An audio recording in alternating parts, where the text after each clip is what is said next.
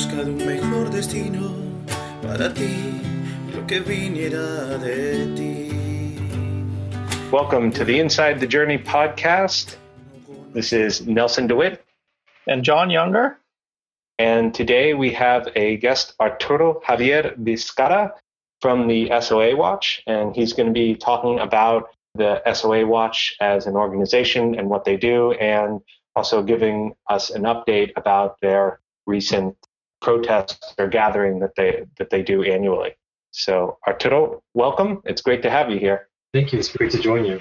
So since this is sort of a new topic for the podcast, we wanted to start with just asking you what is the SOA, and then we'll get into what is the SOA Watch and what is the work that you do there. So if you could just give everyone a brief overview of what the SOA is and why it's important that you've established the SOA Watch. Well, the SOA is the School of the Americas, which is a military training institute established by the U.S. in, I believe it was 1944, but right, right at the beginning of the Cold War. And it is specifically was made to train Latin American soldiers by the U.S. And it was, you know, from the beginning kind of conceptualized as a anti-communist, anti-insurgency kind of uh, training institute. It was originally it was established in the Panama Canal Zone, but after some time, Panama no longer wanted it to be in its territory. So they, you know, they, they just resisted having it continue to be there. So in 1984, it was moved to Fort Benning, Georgia, which is in Columbus, Georgia. Fort Benning is a big military base there. And, you know, the, the SOA has become notorious due to the quantity of graduates who, after being trained at the SOA, went on to commit gross human rights violations and or just, you know, were being in charge of coup d'etats and, and dictatorships afterwards. So, for example, we have Hugo Banzer from Bolivia, a lot of the Chileans that came to power after the 1973 coup, a lot of the Argentines that came into power after the 1976 coup there, the Guatemalans that were in charge of a lot of the scorched earth policies and genocide in, in, in that country during the 80s, including the recently deposed president, Otto Perez Molina, the president that's currently still on trial, the ex-president that's currently still on trial, Guatemala, the first head of state on, tri- on trial uh, in their home country for genocide, uh, being Efrain Rios, Rios Montt. And then a lot of the not- most notorious kind of events, atrocities associated with the, with the SOA are those that were committed in El Salvador. So another graduate was Roberto D'Aubuisson, who was, um, you know, he's been implicated, he's been intellectual author of both the assassination of Oscar Romero, uh, Archbishop Oscar Romero, uh, recently canonized, and also the six Jesuits that were murdered in the Central American University in 1989. Also, people, the battalion, Atlacatl Battalion, was uh, in charge of, they were the ones that perpetrated the Mozote massacre, and also those that were connected to the rape and murder of the American church women in El Salvador. So it's really kind of a, a situation where it's almost kind of like almost every single dark history in this 20th century, the second half of the 20th century, and that occurred in, in any country in Latin America, it's almost always those those military men associated with that history with specific incidences. Almost always they can be traced back to having attended the School of the Americas.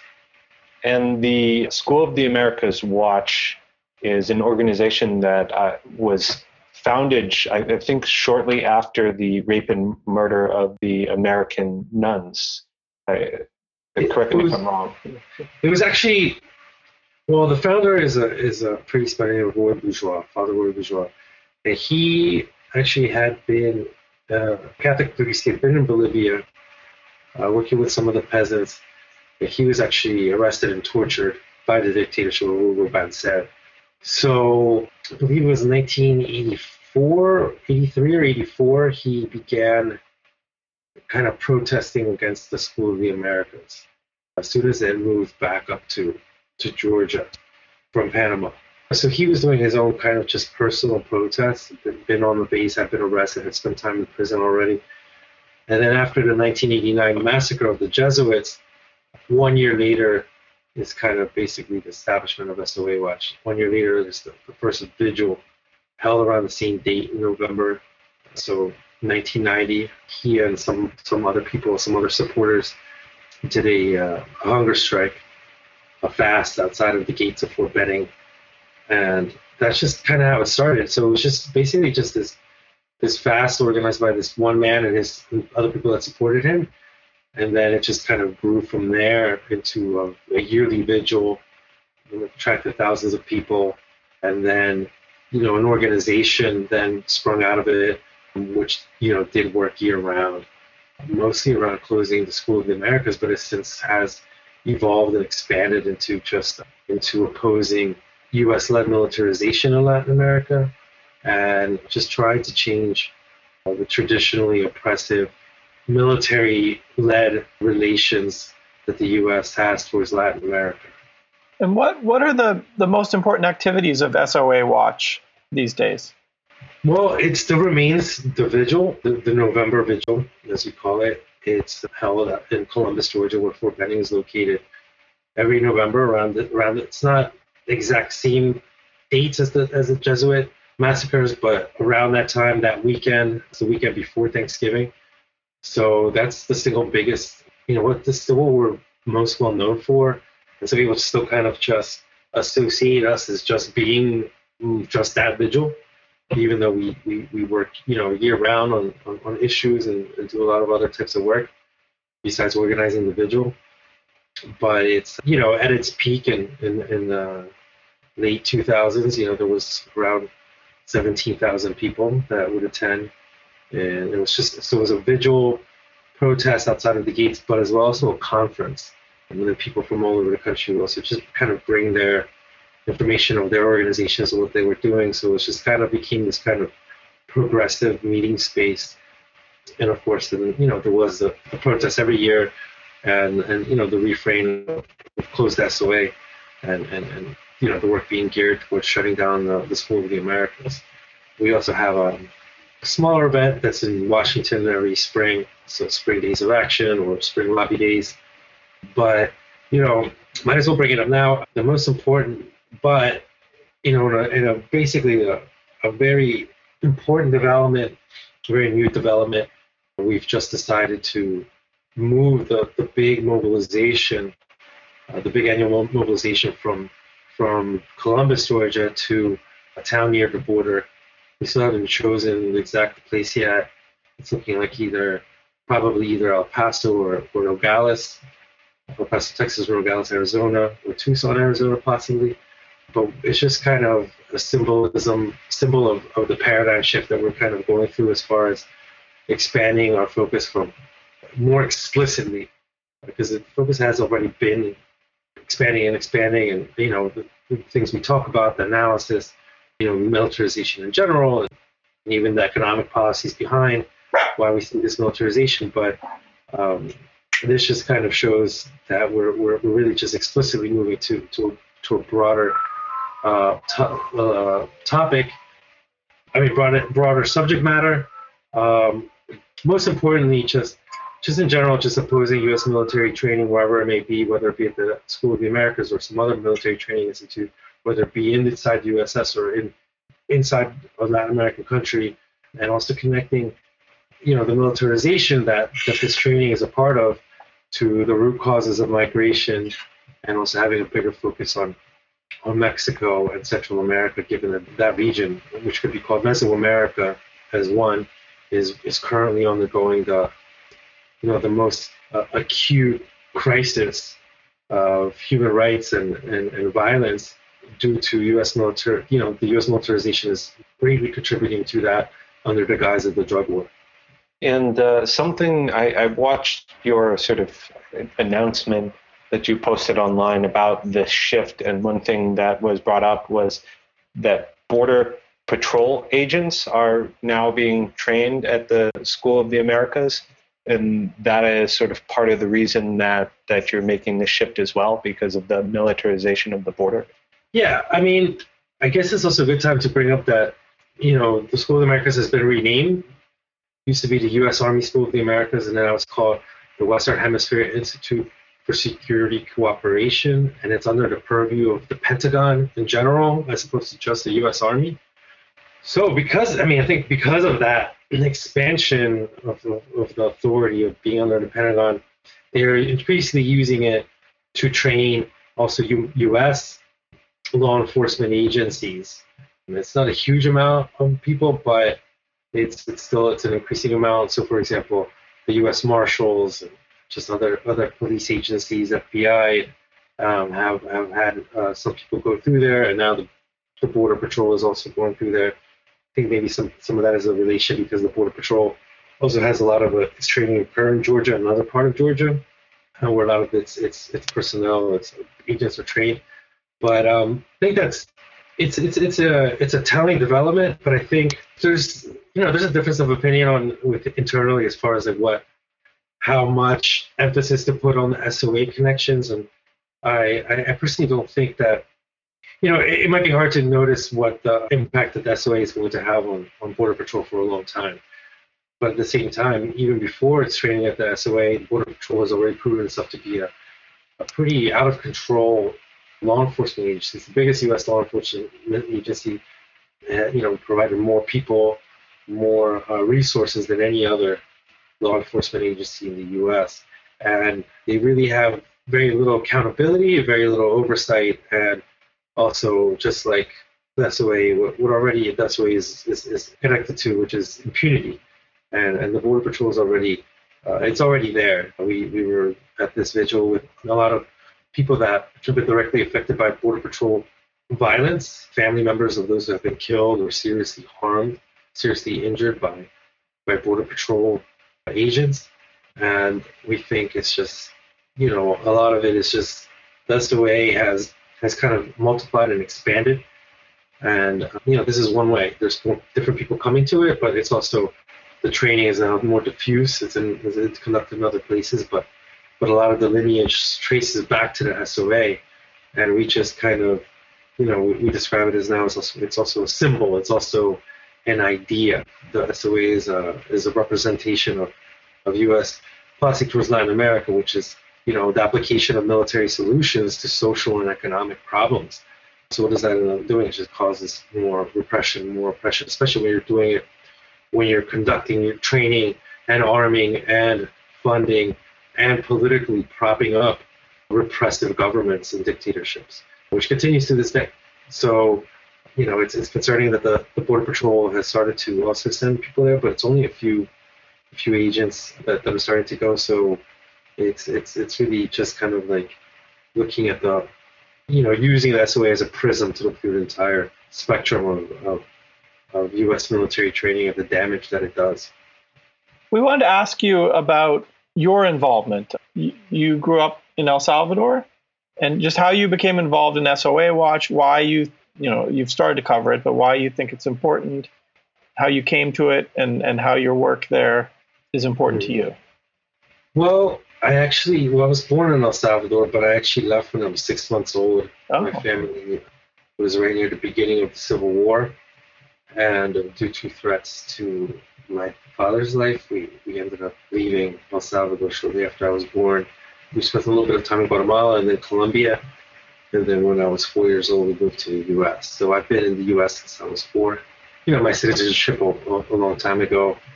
And yeah, but it is definitely personal to me, the, the issue of U.S. policy and, and the harmful effects it has had on Latin America. You know, on a personal level, I do think you know, if it wasn't for the U.S. support of the, the Salvadoran dictatorships and those repressive policies, then it would have been it wouldn't have been necessary for so many people to flee uh, in the 1980s. And, and, unfortunately, we, we still see that happening right now due to U.S. policy. So I'm, you know, very motivated to to, to do what I can. I feel very lucky to have, have grown up in the U.S. with the possibilities of obtaining a, a good education and, and not really having gone you know, to suffer personally a lot of the things that, that a lot of my brothers and sisters from, from El Salvador have gone through, including coming to this country, you know, and being able to attain my papers, my, my residency and eventually my citizenship, I went, I, you know, I was just kind of more, just kind of in the academic world. world. I started, it really wasn't that politicized until I started becoming more politicized in, in college. I just, you know, I just started studying international relations. I really wasn't even sure if that's what I really wanted to do, but I became very interested in it. So I majored in international relations. What, where did you go to school? For college, I went to University of Delaware. You know, so after that, I still was still just I was I was writing about, was learning more about the history of El Salvador and the present at that time, and you know, writing papers on it on El Salvador and other parts of Latin America. And then, you know, I went to I went on to law school and grad school at Boston University. Oh, Uh, so I studied law and I also studied, I got a master's in international relations as well. And that continued. So during law, from grad school, I continued to write, focus a lot on El Salvador, and then other parts of Central America mostly, Nicaragua, uh, Guatemala. And then, so I just kind of had this kind of base of knowledge, but I really wasn't involved in, in quote unquote activism. I started to meet some people while I was still there in school in Boston from CISPES, this Committee in Solidarity with the People of El Salvador, and just kind of going to their events, but not really being like too involved. I didn't really understand what it meant to be a quote unquote activist. You know, that, that was kind of it. And then I was just, I, I then graduated school, and in 2007, I moved to Washington, D.C., where I started practicing immigration law. And I think that also had a very formative kind of was a very formative experience. It is a formative experience for me. I'm still practicing a little bit, but I've, I've reduced my caseload. But the majority of my clients are from El Salvador. The, the vast majority are from Central America.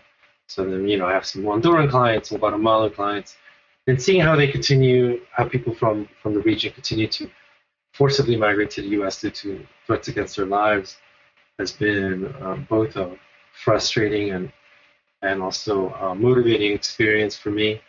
And I would say that, in particular, the, the way that I got became involved with SOA Watch and, and just greater activism in general was after the coup d'etat in Honduras in 2009. At that time, I was writing for a blog uh, about Latin America. It's now defunct, but it was called uh, the Bo Rev for Bolivarian Revolution, and it really focused mostly on. It was kind of like a media blog in the sense that a lot of it was critical of, of the U.S. media reporting on Latin America, and just kind of try to put a humorous spin on it and kind of get out the real information about what was actually happening and not what the, the, the mainstream media was spinning here. So when that occurred, actually the main blogger was on sabbatical. He was on a vacation. So I just became kind of obsessed with the Honduran coup d'etat. And the more I read, and the more time passed, you know, the months right after the coup and, the, and, and seeing the repression that followed the coup and the U.S.'s role in maintaining the coup regime in power, it just really angered me. I really can't use another word. Besides that, I was very angry, and it and it made me very. I mean, I was also sad. I was also very frustrated that in 2009, that same similar things were happening still in Central America and Latin America as they had in the 80s. Um, can you do you can you run through a little bit for people who may not know what what happened with the coup? Well, you know, actually, it was SOA grads that led that coup in Honduras. Uh, the, the head of the Joint Chiefs of Staff, his name was Romeo Vasquez Velasquez. He was a graduate of SOA. Another military man of the military Air Force, name by the last name Ponce. I think his name is Javier Ponce. Basically, four out of the six top military commanders in Honduras were graduates of the SOA, and they all, you know, all of them supported the coup d'etat. So basically, uh, you know, there's a president elected a couple years before that, Manuel Zelaya. So I guess that was 2005. And he comes from kind of the traditional landed oligarchy ruling class. But he just started moving more and more to the left in Honduras and, and trying to, to, you know, doing, you know, just small things, raising the minimum wage, just trying to redistribute some land to some landless campesinos that had had their land stolen from them by other oligarchs. And then but his his his uh, his greatest sin was basically trying to organize a a plebiscite that would have basically just polling the the the electorate if they wanted to have a constituent assembly. So that was too much for, for the powers that be, the oligarchy in, in Honduras. And if you see in the WikiLeaks as well, it's too much for the US. The US had also a very strong fear that, because they had spoken about this, about Honduras saying that there was no more military bases going to be allowed in their, on their territory. So uh, for a lot of people, I mean, this is kind of, you know, it's debatable, but for a lot of people, I think we think that's kind of was the red line. The red line was had more to do with, had a lot to do with that kind of impetus to try to rewrite the Constitution, and within the Constitution have a clause that said that no, no military bases would be allowed. And the U.S. has this huge military base in Honduras, and since the coup, in the last six years, they've they've opened up at least at least six other military bases in this country. So it's a strategic importance to them. And Manuel Zelaya was was was deposed. He was you know kidnapped at gunpoint by members of the military and taken to Costa Rica famously in his pajamas still. But it was what was really telling. I, oh, I would have to add that the, the plane that took Zelaya from Honduras to Costa Rica stopped, made one stop, and it stopped in the U.S. military base in Honduras. So that's one of these clues of like advanced knowledge or of a green light by the U.S. or participation. I, exactly. I, I mean, it's it's it's one of those things that's just you know I would bet I would bet all the money that I have, or whatever it is, I would bet that we'll find out more in the in the years and decades to come exactly what the U.S. role was. Uh, we know some, you know, tidbits, but we haven't, you know, there's no smoking gun as far as their their, ex- their planification and execution. But there's definitely a lot of circumstantial evidence, and you know, there's too much to really mention here. But I would say very importantly, not just because there's there's the coup and, and the execution of the coup, and we don't really know about it yet. There's a circumstantial evidence around it what was very evident is the U.S. behavior after the coup. And after the coup d'etat, the Department of Defense was silent. They didn't really say much, even though this is obviously an important thing for them and their uh, relationship with the military there. And the State Department, led at the time by Hillary Clinton, worked very hard to make sure that Manuel Zelaya did not come back to finish out his term as the president of Honduras, even though the rest of Latin America worked very hard to, to try to make that happen. They tried to restore him to the presidency through diplomatic and other means. And it was the U.S. basically that blocked, put up the roadblocks at every turn, while you know talking out both sides of their mouth. We support democracy. We're against coup d'états. But no, no, no. Zelaya went too far. He can't come back. So basically, and also not calling for any type of sanctions or any type of They're the only country that really supported, that gave credence and recognized the coup government, and then recognized the elections that occurred a couple months later, that, that kind of basically cemented the same people in power that had come to power after the coup d'état, who remain in power to this day, who are basic, who are, you know, some of the most vile officials in, in the world, officials in Latin America, just people thoroughly corrupt, uncaring for the population, you know, thoroughly corrupt and infiltrated by drug cartels and and responsible for thousands of human rights violations. And they just get away with it and the US keeps on propping them up politically and giving them money financially. And it's really just a a, a shameful new chapter in, in US Latin American relations. And and when this was occurring and seeing like the people being killed because that's what happened. People went to the streets it was the biggest protest movement in the history of Honduras after the. They were just people were just tired of all the repression and tired of the the negligence by their by their governments and how big were the demonstrations? I mean, it's it's just not something that was very much in the news here, so I don't think people are are aware of it.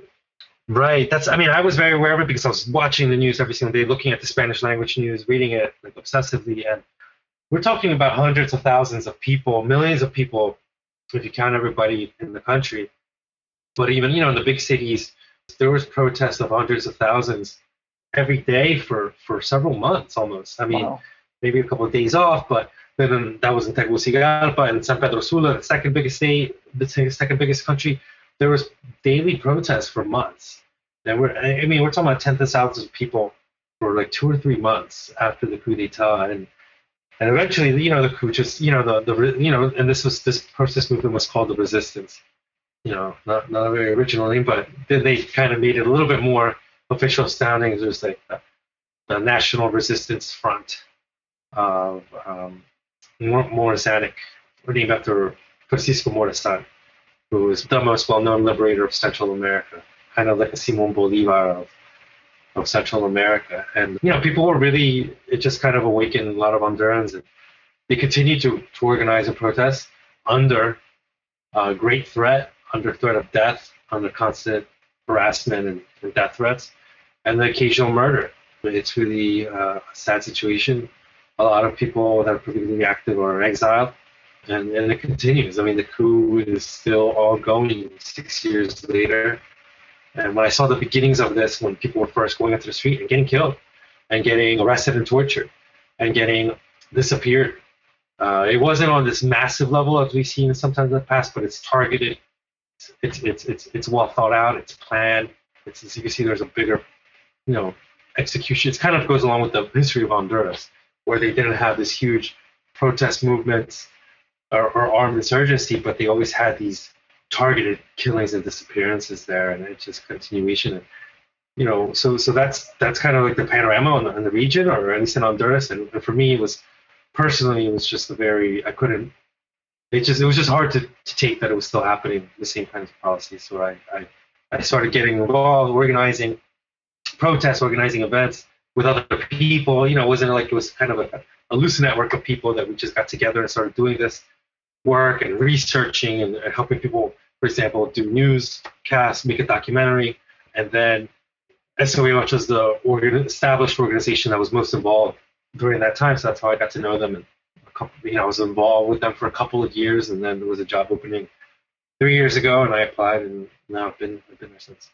One thing that uh, you started to sort of touch on, and that I've asked other Salvadorans who kind of grew up in America, is like something I often struggle with is like the I, I don't know how to really phrase it. it. It's almost like the duality of of being an American, where it's like you have these Salvadoran roots, and yet the, the country in which you grew up in, America, is like partly responsible or, or very responsible for a lot of the, the horrible things that happened in in our birth country. And I don't know, I, I struggle with that sometimes, and I'm just wondering, have you felt that? And and is like your uh, your desire to join the SOA watch is that part of that that frustration because you mentioned that you felt really angered by this stuff and and I feel the same way that you know having to watch the news and sort of feeling helpless in a way that you know these policies continue to to happen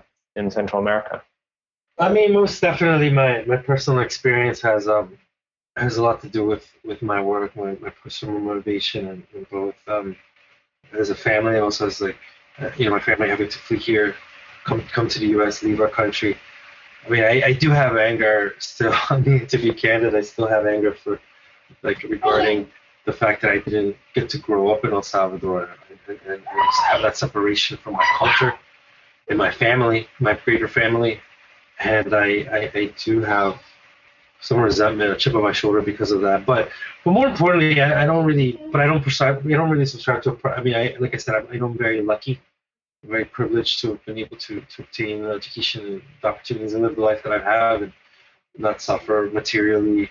You know, I didn't, I grow up rich or anything like that, but it was we didn't we never we always had food on the table and and like I said, I was able to go to college and, and beyond. For me, it was also going up here, I didn't, I didn't really. To me, I was always able, lucky and able to be able to return to El Salvador because I had papers because we had paperwork since we got here, and I came in as a resident alien. but uh, so we were able to travel back every almost every summer.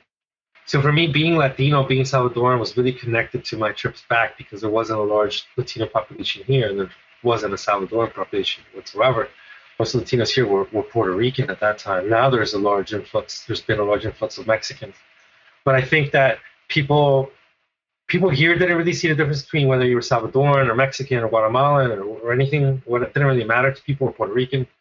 So I think that that kind of also gave me kind of cultivated the sense of, of pan Latin Americanism and, and caring not just for El Salvador but caring for for the, you know every all the people there.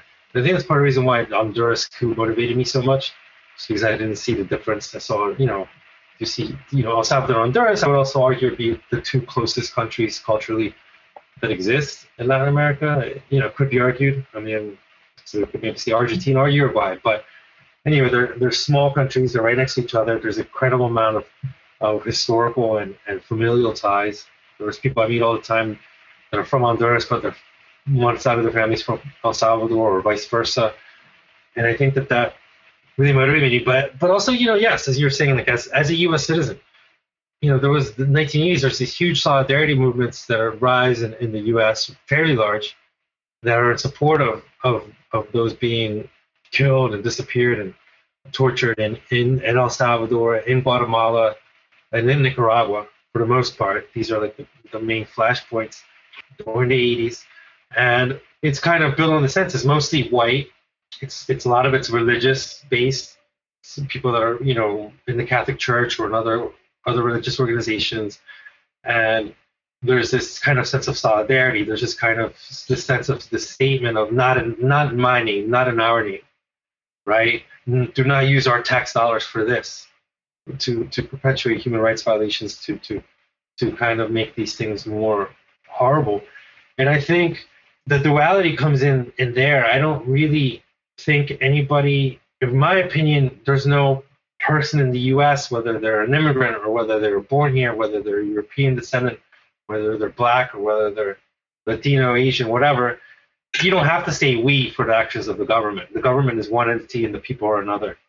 And I think it is incumbent upon the people to, to demand that the government actually represent them.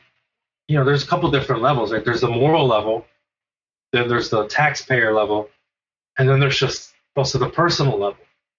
And I think that on all three levels, you have to really develop and try to build solidarity if we're going to actually change things it's it's a it's a hard process to to change the way that U.S. imperialism has has developed, and obviously it's it goes beyond Central America, it goes beyond Latin America to the Middle East, to Africa, to other parts of the world. You know, I, I can't hide the truth. The U.S. has perpetrated some horrific crimes throughout its history to other. It has inflicted horrific damage to other people. You know, Vietnam being one example.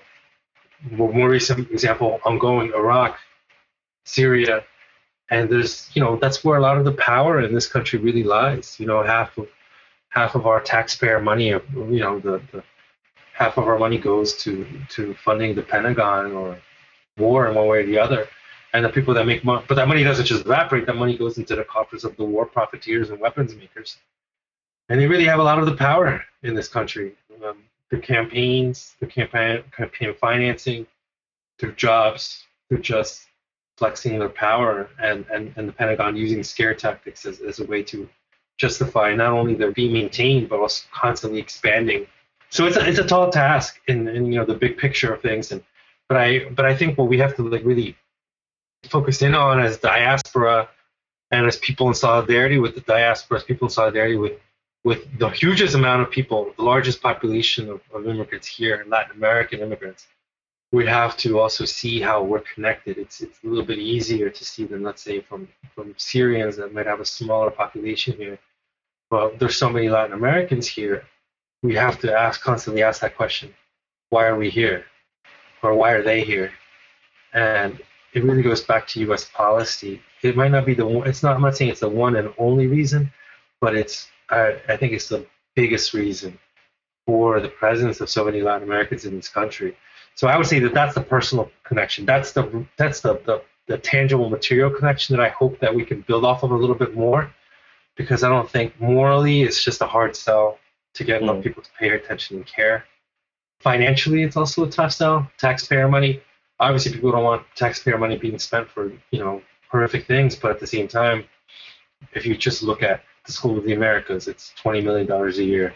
If you just look at you know policy towards Central America, it's X amount of million dollars a year. So it ends up being a drop in the bucket for U.S. taxpayer, or even Pentagon spending, or Pentagon and State Department spending. So I think we really have to look at, first of all, the diaspora leading this, because I don't think there's anybody that's going to be able to be as motivated as a diaspora, as people that are still connected to their home country, still connected to their culture, still connected to their families in these countries. And, and then just say, you know, we don't you know, the one thing I can agree with with Donald Trump is that I don't want any more people from El Salvador coming to the U.S., especially if it's it's it's in, in the way that they're coming in, in, a, in a fleeing for their lives, either because of violence or because of economic violence and lack of opportunity, lack of jobs, which is the other side of U.S. policy, free trade agreements, neoliberal economic policies that have really not benefited anybody but the big corporations and the oligarchs in, in, in these countries.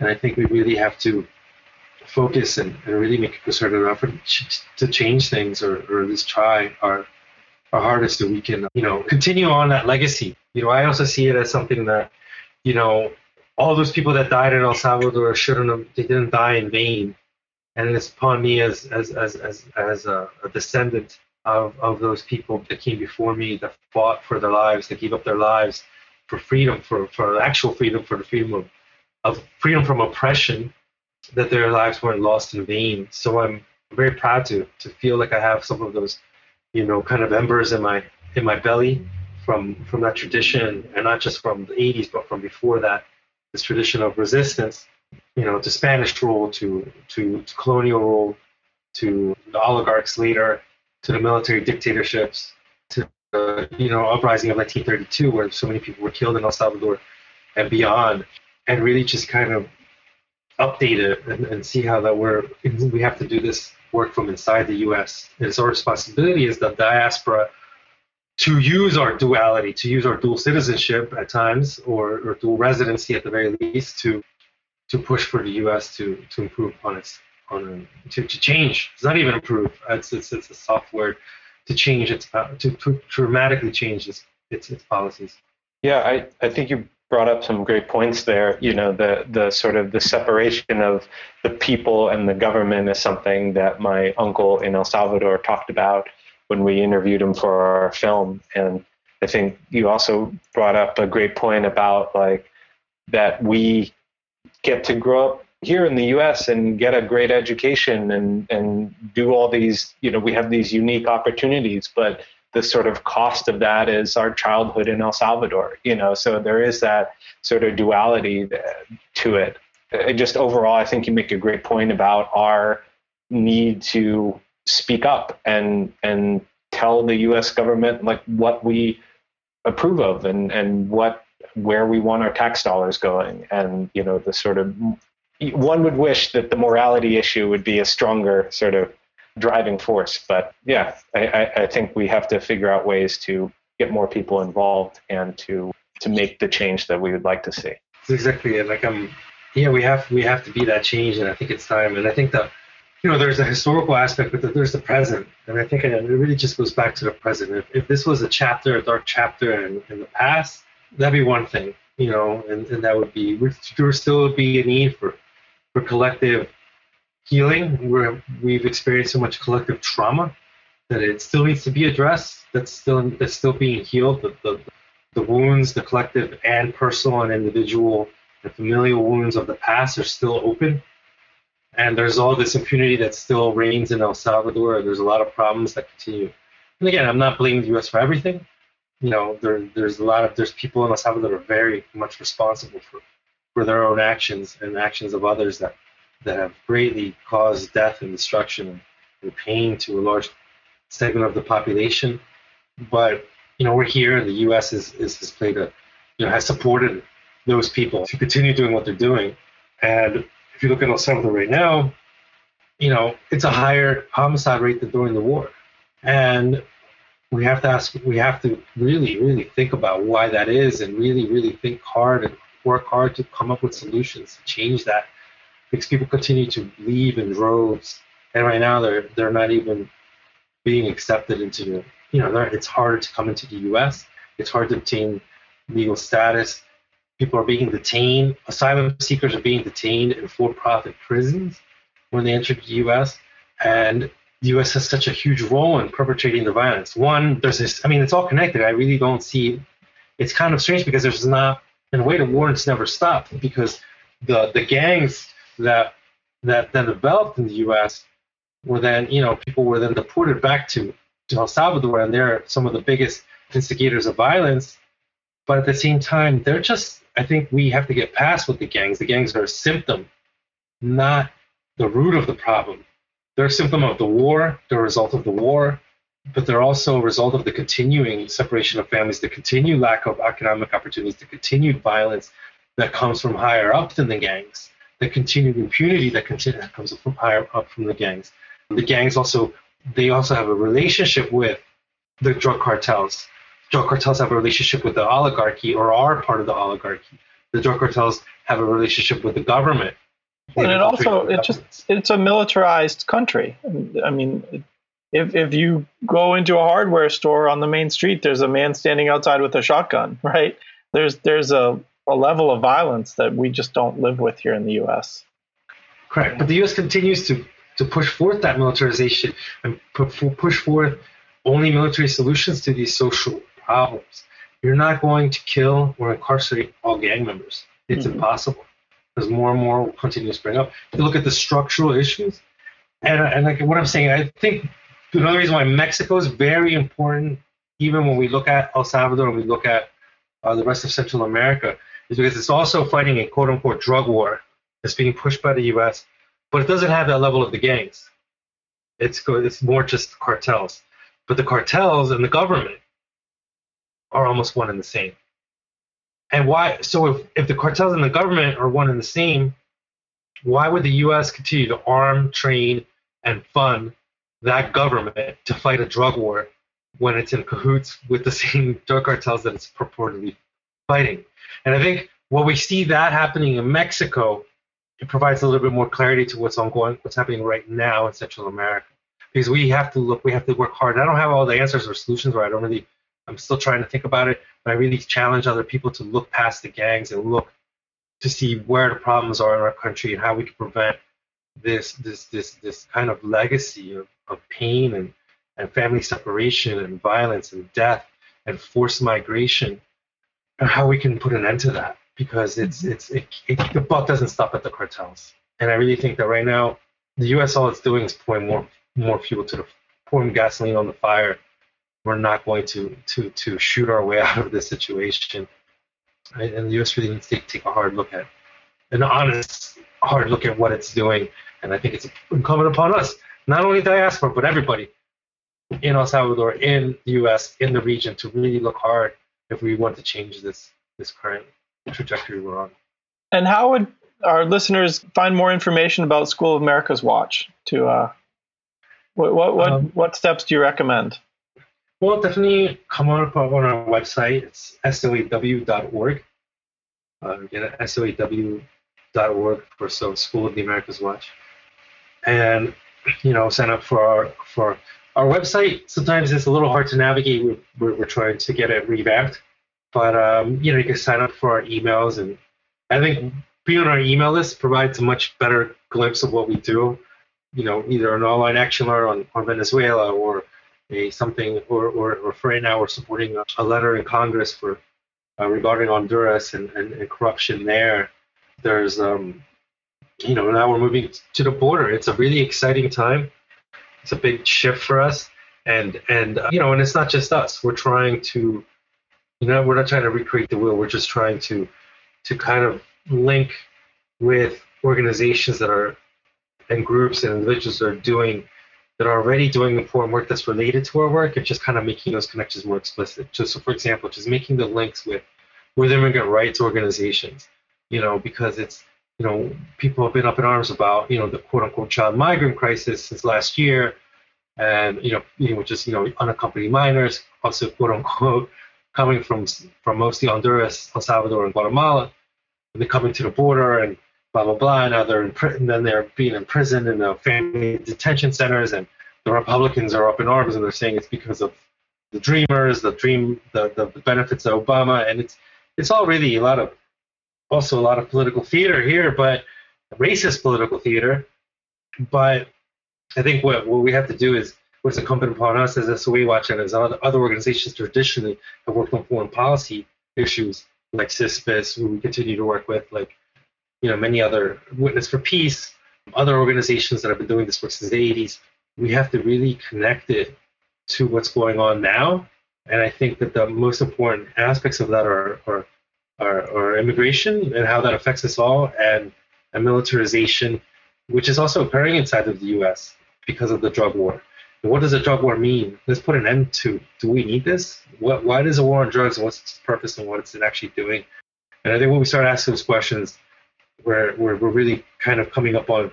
I feel like the end of the drug war is on the horizon, but we have to hasten hasten that that to happen more quickly. So I think SOA Watch is really kind of making a shift to make it more broad, still focusing on U.S. military training and U.S. militarization, but but connecting it to more of these these kind of tangible, more tangible issues. Great. Well, thank you very much. Is there anything you feel like we left out or didn't get to address that you'd like to address before we go? Yeah, and also anybody can email me if they're interested in, in, in any of the work. We've been doing a lot of work on Ayotzinapa or after the disappearance of the 43 students in Mexico, working with the Mexican Chicano groups here in the U.S. and doing and I do the lobby work, which is which is very difficult at times to do. And it's a thing. It's a very uh, I, I like to joke. It's a very masochistic task, but it's also necessary. It's one of the few things that we can do to try to affect foreign policy but you know, educate. You know, more importantly, we have to educate ourselves and educate others. And and you know, anybody's also free to contact me with any questions. My email is Arturo, A R T U R O at soaw.org. Great. We'll also include that in our and show we'll, notes so people have it. All right. Thank you. Thank you so much for, for taking the time to speak with us. It's always great to connect with uh, fellow Salvadorans and hear their perspectives on on, on all of this stuff. So I personally appreciate it, and I know John and I both appreciate it. So because um, it helps gets the word out there about what's going on. Well, I appreciate your work too. Um, you know, I look forward to uh, seeing the documentary and listening to some more of the podcasts. So great, great, great job, and let's keep in contact. All right. Absolutely. Thanks so much, Arturo. Thank you.